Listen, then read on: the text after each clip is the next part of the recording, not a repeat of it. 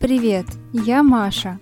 Этот подкаст – плод моей любви к хорошей литературе и вкусной еде. Здесь я расскажу тебе о книгах, которые питают разум, а потом мы вместе приготовим блюда, которые захватывают воображение. Думаешь, что между едой и книгами нет ничего общего? Я готова с этим поспорить. Литература – это не только полезно, но и вкусно.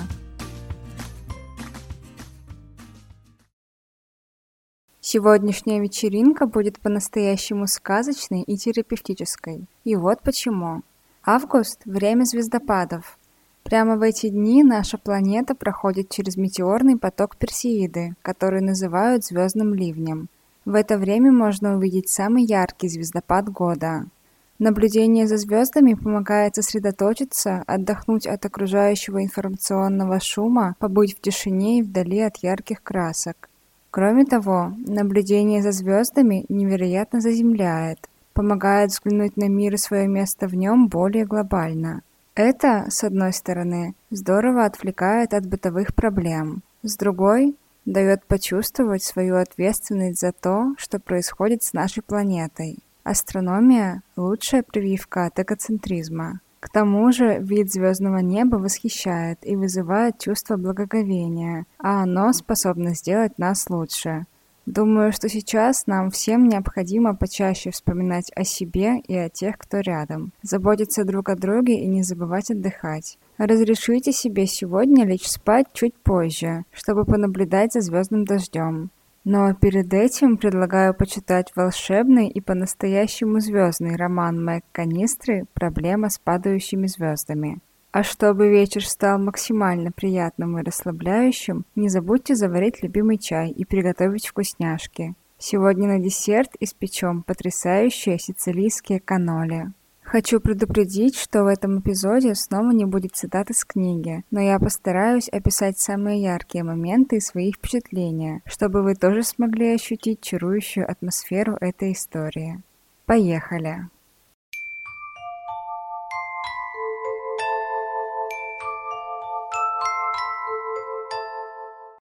Звездопады – одно из самых красивых и таинственных явлений природы. В нем есть свое привлекательное, манящее волшебство. Кто из нас не мечтал увидеть падающую звезду и загадать желание?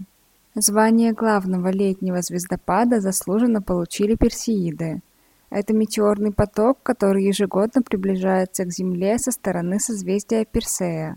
Отсюда и название. В общих чертах это происходит так – Наша планета проходит через шлейф пылевых частиц, выпущенных кометой Свифта-Татла. Частицы пыли размером с песчинку сгорают в атмосфере Земли, образуя эффект звездного дождя. То есть персеиды – это не падающие звезды, а просто горящая космическая пыль, но выглядит все равно впечатляюще. Персеиды можно наблюдать каждый год с 17 июля по 26 августа, а своего пика этот метеорный поток достигает примерно с 5 по 20 августа. В этом году пик звездопада пришелся в ночь с 12 на 13 августа. Высматривать в небе яркие вспышки можно сразу после заката и до самого рассвета. Никакая специальная техника для этого не нужна. Поток Персеиды прекрасен тем, что его видно невооруженным глазом. Конечно, разглядеть падающие звезды в городе при свете фонарей не получится. Лучше поехать за город, где нет искусственного освещения, и желательно подняться на возвышенность, например, на какой-нибудь холм. Небольшая подсказка для любителей астрономии. Чтобы найти метеорный поток в ночном небе, лучше всего ориентироваться на созвездие Кассиопеи. Если вы пропустили пик звездопада, не расстраивайтесь. Персеиды будут пролетать рядом с Землей до конца августа. Так что у нас всех еще есть возможность поймать взглядом свою падающую звезду и загадать заветное желание. Например, чтобы несправедливости и безумия в мире стало поменьше, войны и кризисы наконец закончились, и нашу планету окутал долгожданный мир и спокойствие. Хочу поделиться замечательной для всех нас новостью. Выход этого эпизода поддержал Litres. Это крупнейший сервис электронных и аудиокниг в России.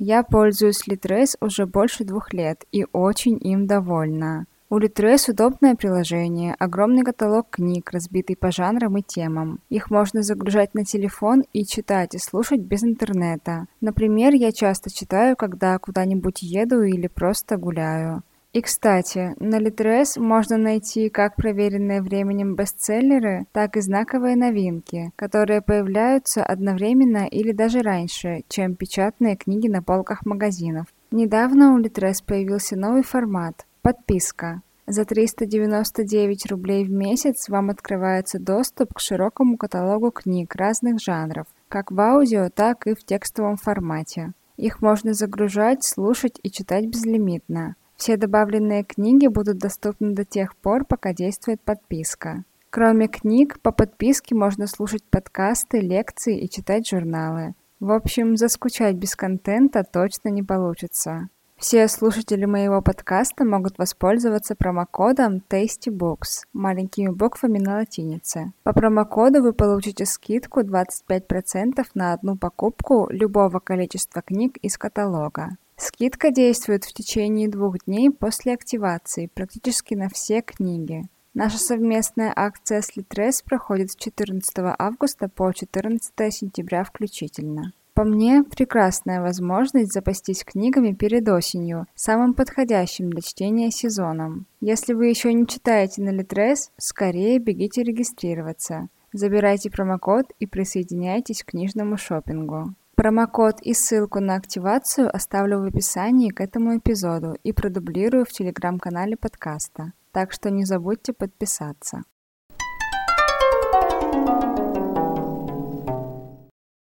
последнее время я подсела на книги для детей и читаю уже четвертую детскую книжку подряд. Наверное, так уставшее сознание ищет способ отвлечься от забот. Книжные миры в детских историях уютные, теплые, светлые и успокаивающие. Сегодня хочу рассказать о романе Мэг Канистры «Проблема с падающими звездами». Мэг Канистра – американская писательница и автор романов для детей и подростков – она родилась и выросла в Сарасоте, небольшом городке на побережье Мексиканского залива в штате Флорида. С детства ей нравились книги, где рассказывается о воображаемых фантастических мирах, присутствуют увлекательные загадки и действуют смелые главные героини. Когда Мэг повзрослела и начала писать сама, все три составляющие нашли свое место на страницах придуманных ею историй. Помимо написания книг и работы в сфере диджитал-маркетинга, Мэг также является сопредседателем менторской программы We Need Diverse Books. Нам нужны разные книги. В свободное от сочинительства время она любит готовить, проводить время с мужем, играть с кошками или смотреть реалити-шоу. Проблема с падающими звездами – ее литературный дебют в жанре подростковой прозы – это история о 12-летней девочке из семьи итальянских иммигрантов, переселившихся в Нью-Йорк с острова Сицилия два поколения назад.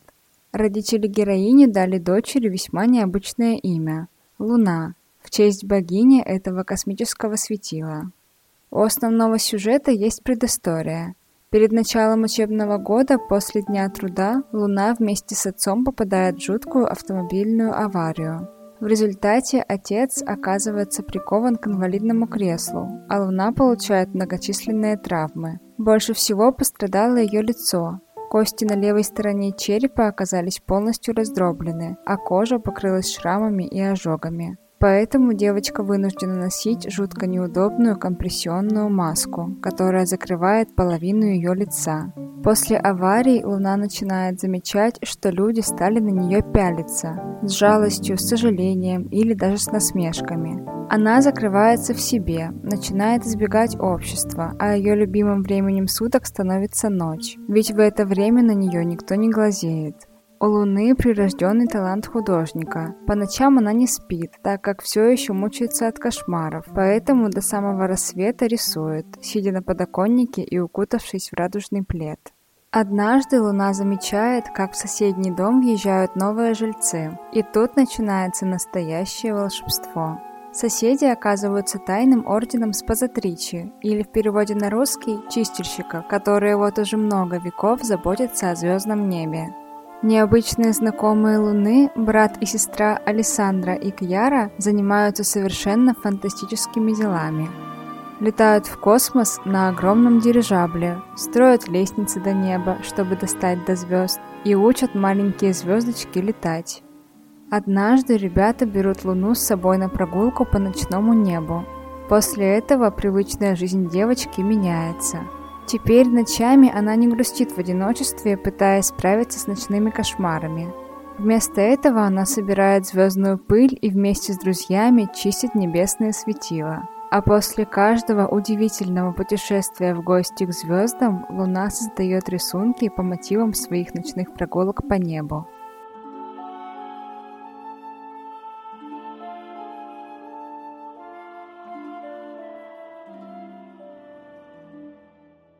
Но помимо сказочных приключений по ночам, у Луны есть и реальная, дневная жизнь, в которой все очень непросто. После аварии родители девочки все чаще ссорятся. Люди на улицах продолжают на нее глазеть. Она не может вернуться в школу рисования и снова начать общаться с друзьями, так как чувствует себя неуверенной из-за своей внешности, опасается услышать слово «уродина». И вдобавок Луна готовится к операции, после которой ее лицо уже никогда не будет выглядеть так, как прежде. Во время очередного полета на дирижабле Луна узнает от Александры и Кьяры потрясающую новость. Если поймать падающую звезду, то можно попросить ее исполнить твое желание. Например, повернуть время вспять, вернуться в день аварии и пожелать, чтобы ее никогда не было – для Луны это шанс изменить свое будущее, вернуть привычную жизнь, свое лицо и прежнюю себя. Теперь она с еще большим нетерпением ждет каждой ночи, чтобы отправиться в небо и поймать падающую звезду.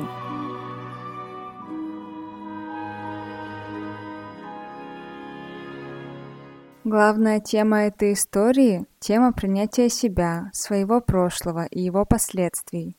В самом начале мы встречаем Луну, потерянную, неуверенную в себе, глубоко травмированную случившейся с ней трагедией. Она вынуждена носить маску, закрывающую половину лица, которую не снимает, боясь шокировать окружающих, хотя от тугих застежек у девочки болит голова. У нее есть школьная подруга Тайли, с которой они раньше часто проводили время вместе. Но теперь Луна не готова даже разговаривать с ней по телефону, чтобы избежать необходимости обсуждать аварию и ее последствия.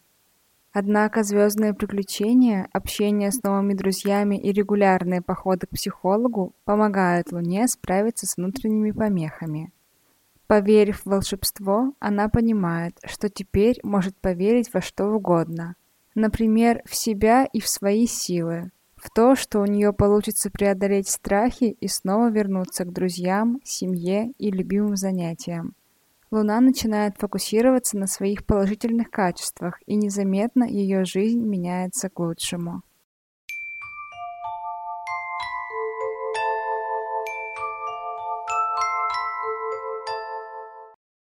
Для меня эта книга во многом стала терапевтичной. После эпизодов, где Луна беседует с психологом, чувствуешь себя так, будто сам только что побывал на сеансе психотерапии. Мир, который создала Мэг Канистра, удивительный, живой, настоящий. Магия в нем тонкая, изящная, красивая, но вполне практическая и полезная – Спазатричи не просто выращивают настоящую мебель из игрушечной. За пять минут превращают хилую рощицу в густой лес, в глубине которого скрывается древний замок, и летают на старом деревянном дирижабле прямо в космос. Они чистят Луну, чтобы она сияла людям ярче, помогают молодым звездам научиться летать и пристраивают их в созвездия. А лунную и звездную пыль собирают и добавляют в цемент при строительстве домов, чтобы было прочнее. А еще готовят из нее целебные порошки и используют в кулинарии вместо приправы. Кстати, звезды — это не просто светящиеся шары из пыли и газа. Это души людей, ведь после смерти мы все обращаемся в космическую пыль, улетаем в космос и там становимся звездами, чтобы приглядывать за своими родными и близкими на Земле. Вот такая красивая магия. Мэг Канистра не просто создала сказку, которая снова помогает поверить в чудеса. Через реплики своих персонажей она не раз напоминает о том, что волшебство не всегда яркое и кричащее. Чаще всего оно прячется в простых вещах, но люди слишком заняты, чтобы его заметить. И какой бы сильной ни была магия звезд, даже она не способна исправить за нас наши ошибки и исполнить все желания. В книге Макканистры «Падающие звезды» своенравные существа, и нужно очень постараться, чтобы убедить их в том, что твое желание действительно достойно того, чтобы быть исполненным. И как оказалось, магия падающих звезд работает не совсем так, как мы привыкли думать. Звезды вовсе не исполняют наши желания по щелчку пальцев. Они лишь разжигают в людях искру, которая помогает человеку поверить в себя и начать двигаться в сторону своей мечты. Словом, за исполнение своих желаний несем ответственность мы сами. И в каждом из нас есть сила, чтобы воплотить свои мечты в реальность. По мне, очень жизнеутверждающая сказка. Глубокая драматическая история, припудренная красивым, изящным волшебством. С ней становится тепло и уютно. Советую почитать проблемы с падающими звездами всем, кто устал. Всем, кто провалился в будничную рутину и стал забывать, что волшебство затаилось повсюду. Нужно лишь повнимательнее приглядеться к мелочам.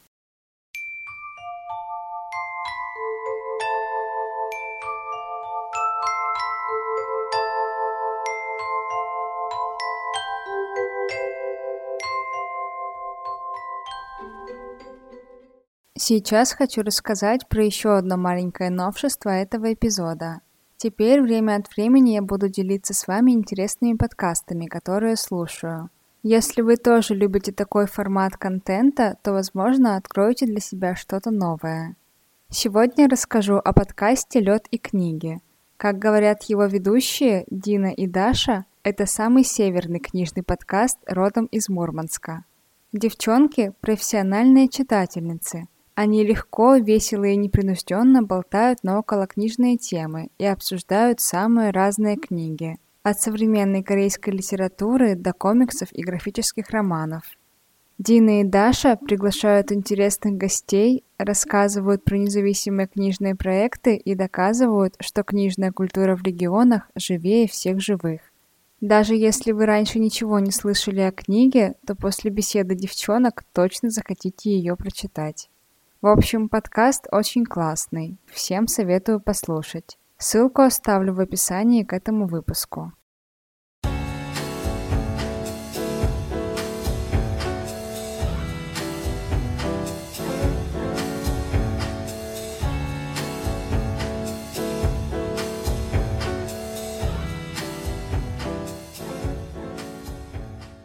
Скажу несколько слов про еду в книге. Эта ее составляющая меня особенно порадовала, так как блюда в основном упоминаются итальянские, а я обожаю итальянскую кухню. Герои этой истории едят часто, много и вкусно, что неудивительно. Во-первых, семья Луны, как и все итальянцы, обожают собираться вместе и устраивать застолья. Во-вторых, бьянкини владеют собственной закусочной – и в-третьих, история происходит в осенне-зимний период, когда много католических праздников. Тут и День труда, и День благодарения, и Хэллоуин, а потом Сочельник, Рождество и Новый год. Поводов собраться вместе предостаточно, и многочисленное семейство не упускает ни один. Мама Луны – прирожденный кондитер и частенько печет разнообразные десерты. Например, сфальетелли неаполитанские слоеные пирожные с кремом на основе рикотты или пиццелли, рождественские сахарные вафли, а еще шоколадные флорентины, хрустящее печенье из миндальных лепестков и карамели. Сама Луна оказалась той еще сладкоежкой и любительницей запивать осеннюю тоску горячим шоколадом со сливками. Помимо сладостей в романе упоминаются и более основательные блюда итальянской кухни – всевозможная паста с морепродуктами, гребешками, устрицами, разнообразной рыбой, жареная индейка на День Благодарения, запеченная курица с соусом песто, томатные министроны, приправленные щепоткой звездной пыли. А вот любимое блюдо Луны – курица пармиджана. Это куриная грудка, запеченная в панировке с томатами, соусом маринара под сыром пармезан и помещенная между двух ломтиков поджаренного пшеничного хлеба. Описание очень соблазнительное, так что не поддаться и не побежать к холодильнику за пирожным или бутербродом невозможно. Вот и мы не будем сдерживаться. Сегодня устроим вечер с итальянским вкусом и приготовим сицилийские каноли. Каноли – это хрустящая вафельная трубочка с начинкой из сыра, как правило, рикотты, с пропиткой из сиропа, например, ванильного или шоколадного, вина или ликера. Каноли по-сицилийски – самый мафиозный сицилийский десерт. Такие трубочки все время ели в крестном отце. Сегодня их делают по всей Италии, и они очень популярны в Америке. Каноли бывают разного размера, а ингредиенты начинки могут отличаться. Иногда трубочки изнутри покрывают шоколадом, добавляют в сыр цукаты, апельсиновую цедру, шоколад или дробленые фисташки. Доподлинно происхождение каноли неизвестно. Исторически они были блюдом карнавальным. Их форма и наполнение символизировали плодородие.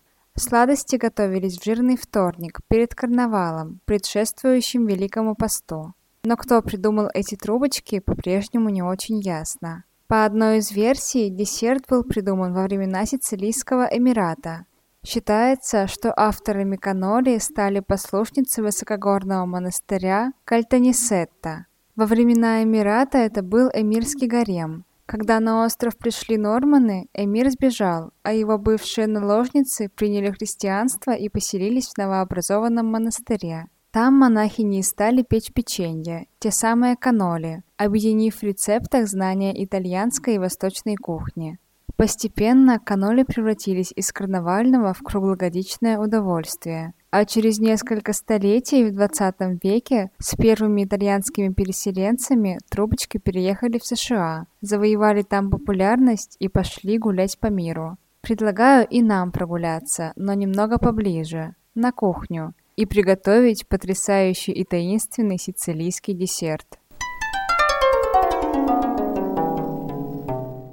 Готовить каноли несложно. Тесто делается по принципам песочного. В начинку входит рикотта, взбитая с сахаром или сахарной пудрой, а также цукаты, орехи и шоколад. Иногда рикотту заменяют на маскарпоне или другой творожистый несоленый сыр, но от этого меняется текстура крема.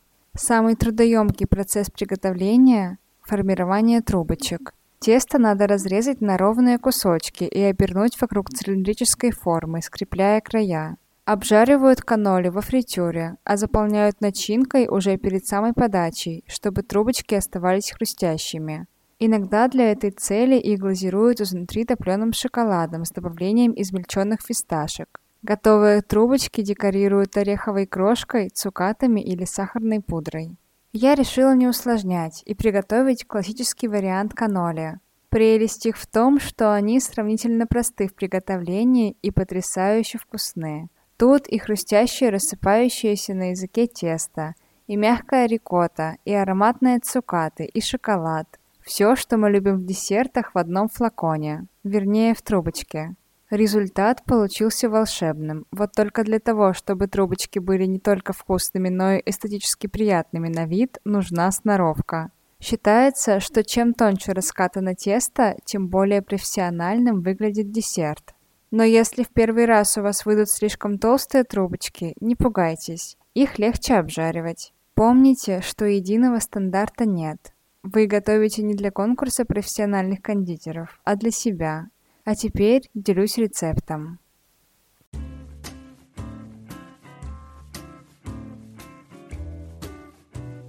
Сицилийские каноли. Ингредиенты. Для теста 300 граммов муки, 30 граммов сахара, 25 граммов сливочного масла, 15 граммов какао-порошка, 250 мл сухого вина марсала или мадера, возможно уйдет меньше или чуть больше, щепотка соли, 1 яичный белок, для начинки. 500 граммов рикотты, 250 граммов сахарной пудры, 50 граммов шоколадной крошки или шоколадных капель, 50 граммов апельсиновых цукатов, 30 граммов фисташек, мелко порубленных. Дополнительно растительное масло для жарки, сахарная пудра для обсыпки, немного вина или любого сладкого ликера для начинки. Приготовление. Просеять муку и какао, добавить соль и сахар, положить нарезанное кусочками холодное масло и добавить немного вина. Начать вымешивать тесто, постепенно вливая вино.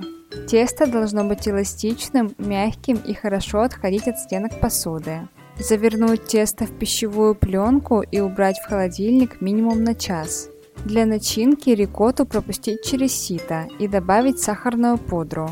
Взбить миксером до однородной массы. Добавить цукаты и мелкие кусочки шоколада и по желанию немного вина или ликера. Крем плотно закрыть, чтобы он не впитал запахи и убрать в холодильник. Тесто тонко раскатать на присыпанном мукой столе и разрезать на квадраты. Это удобно делать ножом для пиццы. Вырезать из теста овал, обернуть вокруг формы для каноли и закрепить края к центру при помощи яичного белка. Вместо формы для каноли можно использовать плотную фольгу, скрутив из нее трубочки. Нагреть масло в небольшой сковородке с высокими бортиками или в сотейнике. Опускать каноли прямо с формочками в хорошо разогретое масло, примерно по две штуки, чтобы они не слипались. Обжаривать недолго, 1-2 минуты. В это время лучше не отходить от плиты, так как трубочки быстро темнеют. Но будьте осторожны, масло стреляет.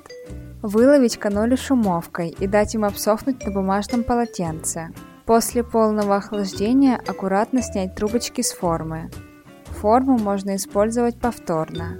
Перед подачей наполнить каноли кремом, украсить цукатами, дробленными фисташками или присыпать сахарной пудрой.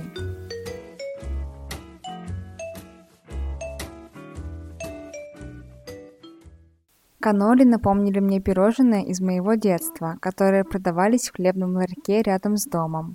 Для меня это один из идеальных по текстуре и балансу вкуса десертов. Тут есть все. Хрустящая, тающая во рту трубочка, легкий сырный крем с очень сливочным вкусом, кусочки цукатов, орехов и шоколада. Рикотта и апельсиновая цедра дают легкую кислинку и балансируют сладость. Очень нежно и вкусно. Всем советую. На этом наша волшебная, звездная и немного итальянская вечеринка заканчивается. Если у вас уже наступил вечер, то настоятельно советую понаблюдать сегодня за ночным небом. Помечтайте о чем-нибудь большущем и приятном. Загадайте желание и ловите свои счастливые звезды. Но не забывайте, что вы сами способны воплотить свои мечты в реальность. Верьте в себя, доверяйте близким, и все получится.